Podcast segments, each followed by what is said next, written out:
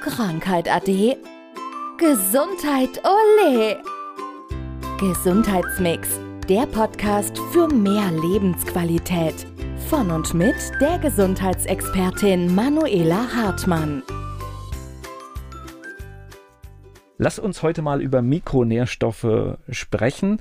Und das finde ich ein so spannendes Thema, denn ich glaube, es gibt in unserem Land fast niemanden, dem nicht irgendetwas fehlt. Ne? Tatsächlich ja. Also das liegt aber einfach daran, zum einen haben sich natürlich die Lebensmittel verändert. Also es ist einfach, unsere Böden sind ausgelaugt. Die Lebensmittel dürfen nicht mehr oder die Obst und Gemüse dürfen nicht mehr so lang am Strauch bleiben, ja, bis die Nährstoffe auch in der Frucht sind. Und das sind einfach viele Dinge. Dann natürlich die Pestizide und ja, alles, womit die Lebensmittel behandelt sind, die natürlich dann auch dafür sorgen, dass eben nicht mehr so viele Nährstoffe enthalten sind. Das wissen wir ja nicht. Wir wissen ja gar nicht. Also das heißt, also ich weiß zum Beispiel, wenn man heute einen Apfel isst, dann ist es was anderes als ein Apfel vor 20, 30 Jahren. Mhm. Da fehlt eine Menge an Vitamin C. Ja. Das bedeutet, ich müsste mehr Äpfel essen oder ich muss schauen, dass ich es anders bekomme. Ne?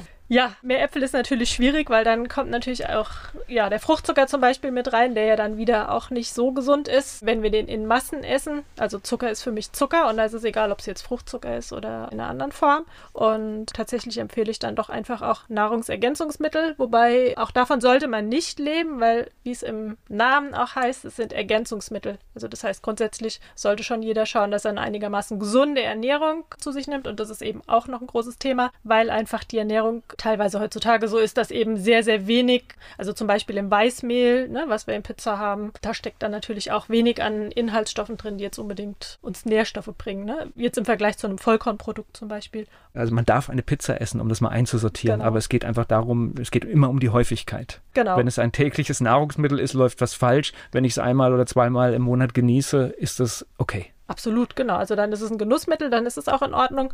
Und Pizza grundsätzlich, also ich selbst backe auch meine Pizza selbst und ich verwende dann einfach einen Teig oder ein Mehl, was einfach hochprozentig ist, also was viel Ballaststoffe enthält, im Vergleich jetzt zu dem 405er Mehl. Kommen wir aber grundlegend. Das heißt, unser Körper ist ja ein Wunderwerk. Das heißt, wenn mir etwas fehlt, gleicht der das ja erstmal lange Zeit aus. Mhm. Aber wir wollen ja gar nicht an den Punkt kommen, okay. sondern wir wollen vorher schon die Reißleine quasi ziehen. Wie stelle ich denn überhaupt fest, dass mir etwas fehlt? Also im Grunde kannst du schon mit Befindlichkeiten anfangen und schauen, bin ich zum Beispiel schnell müde, bin ich schnell schlapp, komme ich nicht in meine Energie rein, schlafe ich schlecht. Auch hier wieder die Muskelverspannungen zum Beispiel. Das sind alles Dinge, allein schon mal diese Befindlichkeitsstörungen, die einen Hinweis geben können. Und ansonsten, wenn du es natürlich ganz, ganz genau wissen willst, dann geht es über eine Blutuntersuchung. Und da dann aber der Hinweis von mir, die ganz klassische Blutuntersuchung, die sollte dann aber schon so sein, dass auf jeden Fall aus dem Vollblut untersucht wird, weil wir wollen ja wissen, wie es in der Zelle aussieht und nicht, wie es außerhalb der Zelle ist. Also ich möchte ja schon den Zustand in der Zelle haben. Und von daher das dann immer bitte dazu sagen. Das heißt, diese Laboruntersuchung, das ist das, was dann die Gewissheit bringt, was wirklich der Stand ist. Zum einen hast du also jetzt mal so Stand der Dinge aktuell und du hast natürlich auch einen Vergleichswert, wenn du dann eben eine Umstellung betreibst, was die Ernährung angeht, was Zusatzstoffe angeht, also die du zuführst, äh, Mikronährstoffe.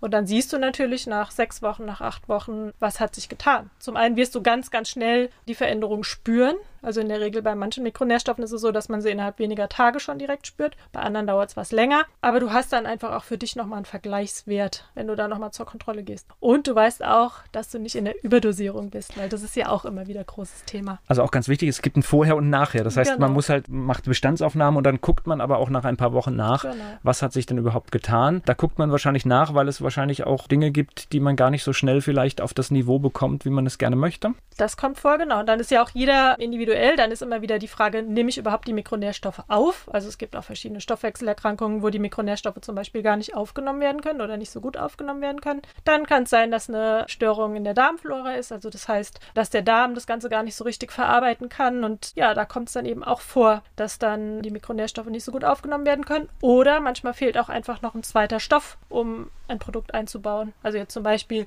beim Vitamin D ist es so, dass wenn jemand rein nur Vitamin D nimmt, dann kann es sein, dass er aufgrund von der schlechten Darmflora oder Mikrobiom heißt es heutzutage, kann es sein, dass er deswegen schon das Vitamin D nicht so richtig aufnehmen kann. Aber es kann auch sein, dass er kein Magnesium nimmt und wir brauchen eben auch Magnesium, um Vitamin D einzubauen. Und dann kann es eben sein, dass jemand Vitamin D nimmt und sich aber trotzdem wundert, dass eben sein Vitamin D-Spiegel gar nicht nach oben geht. Dann muss man eben schauen, woran liegt's. Du kommst jetzt sehr schnell auf Vitamin D Denn meine Frage wäre jetzt gewesen, aus der Praxis, was fehlt denn am meisten?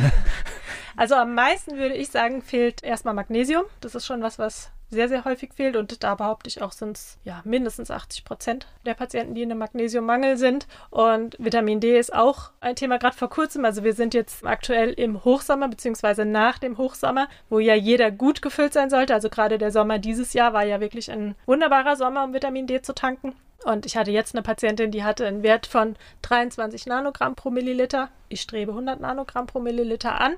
Und also da sieht man einfach, wenn du nur 20 Prozent von 100 Prozent hast, dann kannst du eben auch nur 20 Prozent Leistung bringen. Und so hat sie sich gefühlt. Und da möchte ich einfach für sensibilisieren, dass das eben ein Thema ist. Ich glaube, hier ist ganz wichtig zu sagen, dass die Zeit, in der wir ausreichend Vitamin D bilden, die ist sehr gering. Also das heißt, wir haben nur wenige Stunden am Tag, wo das überhaupt ausreichend möglich ist und genau. müssten dann auch im Prinzip halb nackt durch die Gegend laufen. Ja, so ist es. Genau. Also im Grunde wirklich die High-Noon-Zeit, also wirklich Mittag zwischen 11 und 1 ungefähr in unseren Breitengraden und dann natürlich ohne Sonnenschutz und das Ganze eben am besten liegend im Garten oder auf der Terrasse, auf dem Balkon, wo auch immer und dann eben im Bikini. Also dass man möglichst viel Haut auch der Sonne aussetzt. Da dann aber ja das Ganze eben als ja natürliche Aufnahme von Vitamin D. Der Körper kann es dann eben entsprechend umwandeln und es ist ein Schutz vor Hautkrebs oder generell, wenn jemand genügend Vitamin D hat, sorgt er eben davor, dass ja, Krebs zum Beispiel nicht so schnell entsteht. Und viele haben ja Sorge vor Hautkrebs und die Sorge kann ich nehmen, weil der schlimme Hautkrebs in der Regel an Stellen ist, die gar nicht der Sonne ausgesetzt werden. Also das dann da häufig an der Fußsohle zum Beispiel oder am Bobbes oder unter der Brust oder so. Und von daher trau dich, geh in die Sonne. Aber Mikronährstoffe sollte jeder mal nachschauen lassen, ne? Auf jeden Fall, genau. Wir hatten ja schon mal in der Folge den Bereich der Halswirbelsäule. Jeder, der mit der Halswirbelsäule Probleme hat und angefangen von Verspannung über Kopfschmerz, Migräne, sonst irgendwas, sollte auch unbedingt Vitamin B12 kontrollieren, weil da ein ganz, ganz hoher Stress auf den Bändern herrscht und das ist sehr, sehr zehrend und ja, erschöpft auch ganz, ganz häufig die Vitamin B12-Depots. Das war Gesundheitsmix, der Podcast für mehr Lebensqualität.